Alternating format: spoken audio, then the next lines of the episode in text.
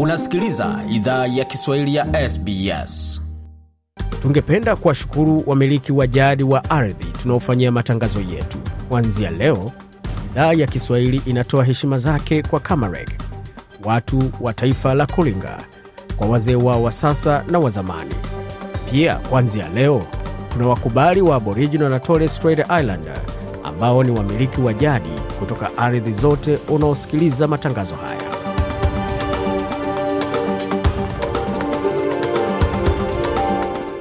Jambo popote ulipo na karibu katika makala idhaa ya Kiswahili ya SBS. Uko na migode migerano, tukuletea makala kutoka studio zetu za SBS na mtandaoni anwani ambao ni sbs.com.au mkoa Kiswahili. Vilevile wazapata makala haya kwenye ukurasa wetu wa Facebook, facebook.com mkwaju SBS Swahili, na iwapo ungependa kutuandikia kwa barua pepe, anwani ni swahili.program@sbs.com.au au. Yapo mengi ambayo tumeandalia, lakini tuanze kwa kionjo tu kidogo cha makala ambayo yako mbele, tukizungumzia hoja nzima kwa nini Watanzania wanapinga mkataba kati ya serikali ya Tanzania na kampuni ya DP World. Tunapinga kwa sababu taratibu sahihi kwanza hazikuchukuliwa, halafu na mkataba ambao tumeuona ambao tumeupata sio kwa njia rasmi au kuwekwa vizuri. Vifungu vilivyomo mle katika ule mkataba unaonekana ni mkataba mbovu kabisa, ambao kuna vitu vingi inaweza kuongelea. Unachukua nguvu ya Watanzania, unachukua rasilimali ya Watanzania kuiweka kwenye mikono ya wageni. Sauti ya Daktari Anfrida hapo akiweka wazi mabovu na kutofuata zile hatua zinazostahili ama utaratibu unaofaa kwa kuweza kutoa kandarasi za mkataba huo ambao umetiwa saini kati ya kampuni ya DP World ya Dubai na serikali ya muungano wa Tanzania. Yote hayo baada ya taarifa ya habari, lakini kwa sasa tutazame kidogo yaliyomo katika muktasari wa habari jioni hii ya leo.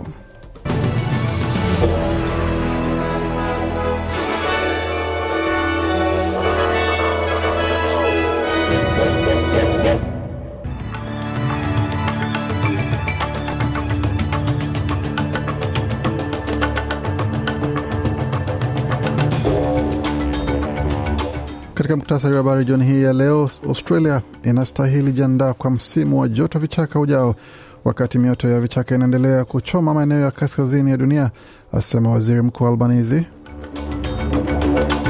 Chama cha ujenzi, misitu, madini na nishati kinaomba pawe kodi ya faida ya super na idadi kubwa ya Waaustralia wajisajili kupiga kura katika kura ya maoni ijayo ya sauti ya Waustralia wa kwanza bungeni. Kimataifa, jenerali wa Sudan akataa pendekezo lililoongozwa na Kenya kuwalinda amani wa Afrika Mashariki wasaidie kumaliza vita. Wanajeshi kadhaa wameuawa Somalia baada ya kambi yao kushambuliwa na kundi la Al-Shabab.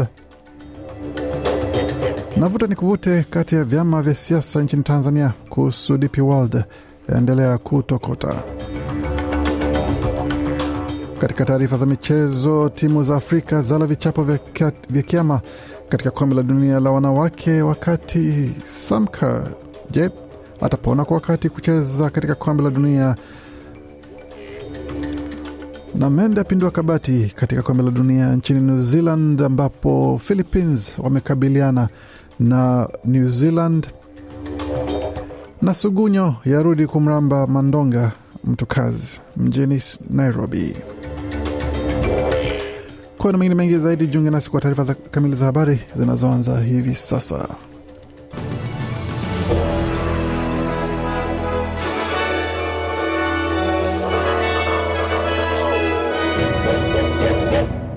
Wasikiza idhaa Kiswahili ya SBS ukiwa na migode migerano, na hapa ni taarifa kamili ya habari kutoka studio zetu za SBS. Waziri Mkuu Anthony Albanese amesema kwamba Australia inahitaji jiandaa kwa msimu wa moto wa vichaka ujao, wakati mioto ya vichaka inaendelea kuchoma maeneo ya kaskazini ya dunia. Asubuhi ya leo, Bwana Albanese alikuwa katika kitongoji cha Milton ambacho kiko katika pwani ya kusini ya New South Wales ambako alizungumza na wafanyakazi wa kujitolea wa utunzaji wa ardhi ambao amesaidia kukarabati eneo hilo baada ya msimu mbaya wa moto wa mwaka elfu mbili kumi na tisa na mwaka elfu mbili ishirini. Ameongezea kuwa Waaustralia hawastahili ridhika baada ya misimu ya mvua ya Lanina, wakati wataalam wanaonya kuwa msimu huu wa majira ya joto unaweza shuhudia kurejea tena kwa mazingira mabaya ya moto wa vichaka. We need to do what we can to prepare for the upcoming season. Anasema tunastahili fanya tuwezavyo kujiandaa kwa msimu ujao. Tumepitia msimu wa ajabu wa mvua, ila sayansi na wataalamu wa hali ya hewa wanatueleza kuwa msimu ujao utakuwa mkavu sana, na hali hiyo inakuja na hatari. Kwa hiyo maandalizi ni muhimu sana. really.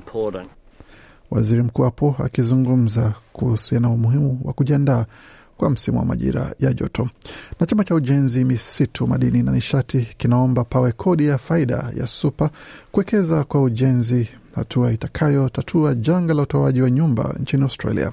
Zack Smith ni katibu wa chama hicho, amesema zaidi ya nyumba laki saba elfu hamsini zinahitajika kwa haraka nchini Australia na uwekezaji wa dola bilioni 28 kila mwaka zinahitajika kufunga pengo la makazi. Ameongeza kuwa suala hilo linaweza funikwa kwa urahisi na pendekezo lao la kodi ya faida ya supa na Super profits are a failure in our economic system. Profit should only be sufficient to motivate private enterprise. Anasema faida za supa zinafeli katika mfumo wetu wa kiuchumi. Faida inastahili kuwa motisha tosha kwa biashara binafsi kufanya zinavyofanya. Mengine ni kutokuwa na tija. Nchini Australia tumeruhusu kiritimba ili uzembe uwepo katika sehemu zote, na hatuzungumzi tu kuhusu uchimbaji wa madini. Kwa benki kubwa, masoko makubwa, makampuni makubwa ya simu, usafiri wa anga, orodha hiyo inaendelea, alisema Bwana Smith. Kutoka hapo tuelekea moja kwa moja katika taarifa zingine ambazo sasa idadi kubwa ya Waustralia wamejisajili kupiga kura katika kura ya maoni ijayo kwa sauti ya Waustralia wa kwanza bungeni. Tume ya uchaguzi ya Australia imekadiria kiwango kita, cha kitaifa cha usajili kimefikia asilimia 97.5 kutoka asilimia 97.1 kwa takwimu za mwisho wa mwaka 2022. Hii ina maana kura ya maoni ya mwaka 2023 itakuwa na msingi bora kwa ushiriki wa kidemokrasia kuliko tukio lingine la uchaguzi wa shirikisho katika historia ya Australia. Usajili kwa Australia wa kwanza na wakazi wa wilaya kaskazini umepita asilimia 90 kwa mara ya kwanza. Mwaka huu kuna Waustralia wa asili elfu sitini zaidi waliojisajili kupiga kura kuliko mwisho wa mwaka jana. Kutoka patuleke moja kwa moja hadi nchini Tanzania, ambapo vyama vya kisiasa nchini humo sasa vimeanza kutumia majukwaa ya wazi na mikutano ya hadhara kuwashawishi wananchi juu ya kile kilichomo kwenye mkataba wa bandari kati ya nchi hiyo na kampuni ya kigeni ya DP World. Karata za vyama vya siasa kugeukia majukwaa ya wazi inakuja wakati wingu nene likiendelea kugubika hatma ya makubaliano ya mkataba huo ambao mjadala wake umegeuka mada inayotupiwa macho kila uchao. Chama kikuu cha upinzani Chadema kikiwa na viongozi wake wakuu kimeanza kuwaalika wanaharakati pamoja na vigogo wa sheria na viongozi wa dini kuchambua na kukosoa mkataba huo huku kukizidisha lawama kwa serikali katika kile kinachosema kwamba ni kuingia kwenye mikataba mibovu. Hoja zinazotolewa na chama hicho pamoja na wanasheria zinakisi kile kinachoelewekwa uh, kuhusu baadhi ya vipengee kwenye mkataba huo kukosa afya kwa ustawi wa taifa kama vile wawekezaji kuwa na usemi mkubwa kuhusu bandari ya Tanzania. Na baada ya taarifa hizi za habari utapata uchambuzi wa kina kuhusu suala hilo kutoka kwa mmoja wa wanaharakati hao.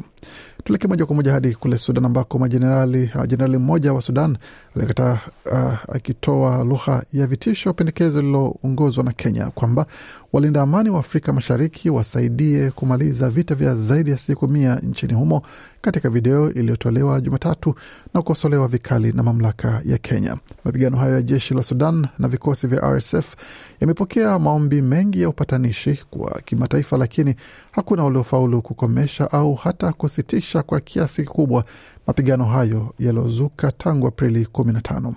Mapema mwezi huu IGAD, jumuiya ya kanda ya Afrika Mashariki ambayo Kenya ni mwanachama, ilipendekeza mpango ambao utajumuisha kupelekwa kwa walinda amani katika mji mkuu wa Khartum.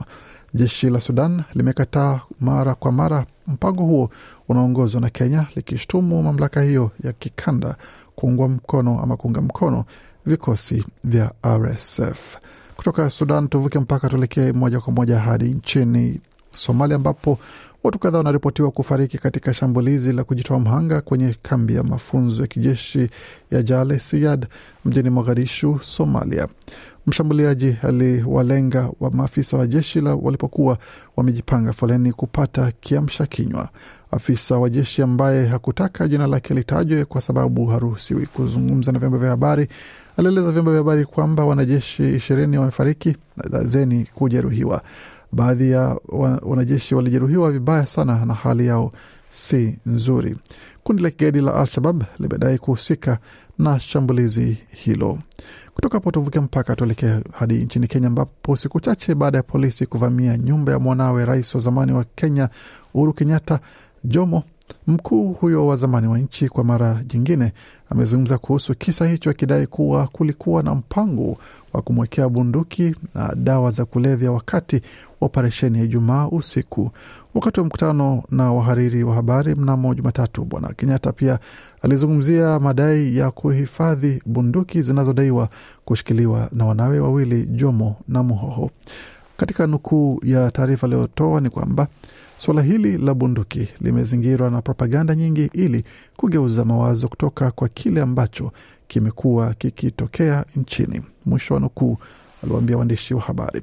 Katika nukuu nyingine ni kwamba ninaamini walitaka kuweka dawa na bunduki katika boma la mwanangu. Kenyatta aliyejawa na hasira amesema kwamba tukio hilo lilimuumiza sana. Rais huyo wa zamani anadai kuwa wanawe wawili wanamiliki bunduki sita kwa ujumla, tatu kila mmoja, na kwamba bunduki zote zimesajiliwa kisheria. Alifafanua pia kuwa bintiye Ngina hamiliki bunduki. Wakati huo rais uh, Daktari William Samoei Arap Ruto ameeleza vinara wa upinzani kwamba waweke watoto wao katika mstari wa mbele wa maandamano iwapo wataitisha maandamano badala ya kutuma watoto wengine katika maandamano wakati wao wako salama mafichoni. Vilevile vile, upinzani umesema kwamba siku ya kesho itakuwa ni siku ya kuweka kuwasha mishumaa kuweza kuomboleza waliouawa kupitia vurugu na ukatili wa jeshi la polisi.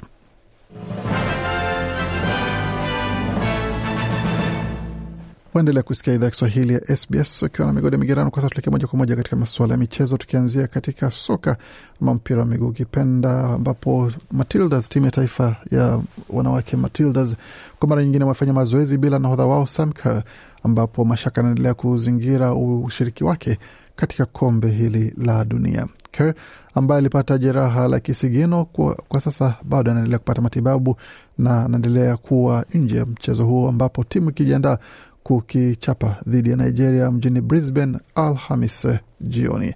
Kerr mwenye miaka 29 yuko tayari uh, hata shiriki katika mechi hii, lakini matumaini bado yanaendelea kusalia kwamba huenda akashiriki katika mechi ya mwisho dhidi ya Canada ama hata katika hatua zitakazofuata iwapo Australia itafuzu kucheza mechi za raundi ya kumi na sita. Wakati huo mchezaji kiungo wa Australia Kira Kone Cruz alikuwa naye kusema alipozungumza na waandishi wa habari kuhusu ushiriki wa nahodha wake.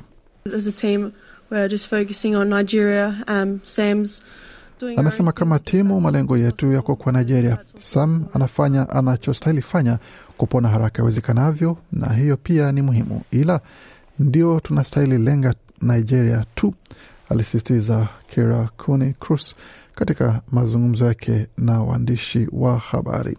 Kutoka hapo tutazame kilichojiri mapema hii leo katika mechi za kombe la dunia ambapo Colombia waliwavaa Korea Kusini na kushinda mechi yao kwa magoli mawili kwa sufuri katika uwanja wa Sydney. Vilevile New Zealand ambao walikuwa dimbani dhidi ya Philippines nyumbani kwao wamepigwa nyumbani, wameshindwa goli moja kwa sufuri ambayo ni ushindi wa kwanza na goli la kwanza kufungwa kimata katika kombe la dunia na wanawake ama jeshi, timu ya wanawake ya Ufilipino, hatua ambayo inawapa alama tatu.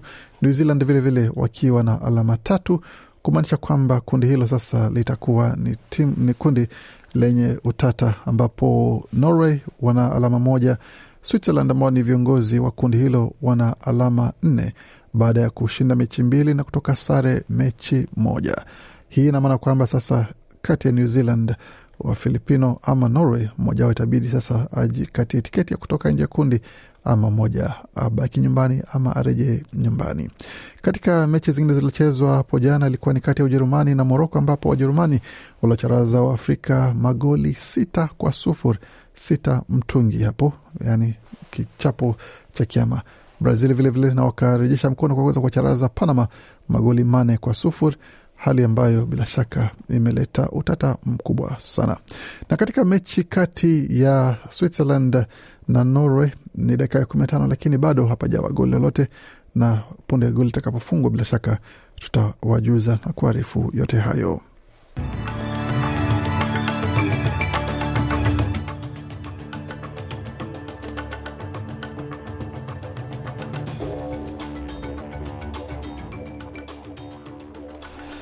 Nam, tutazame sasa hali ilivyo katika masoko. Dola moja ya Australia ina thamani ya senti 67 za Marekani, wakati dola moja ya Australia ina thamani ya faranga 1917 za Burundi, na dola moja ya Australia ina thamani ya faranga 1657 na senti 43 za Congo.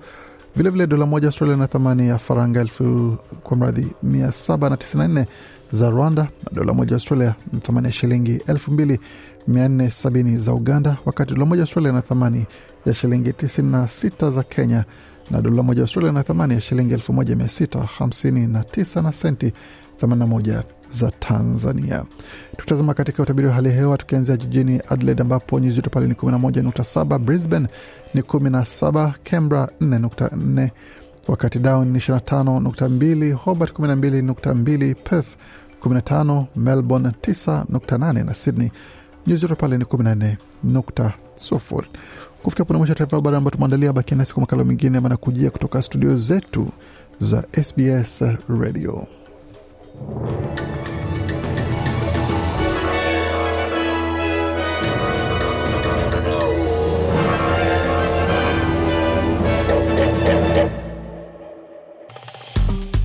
Penda, shiriki, toa maoni, fuatilia idhaa ya Kiswahili ya SBS kwenye Facebook.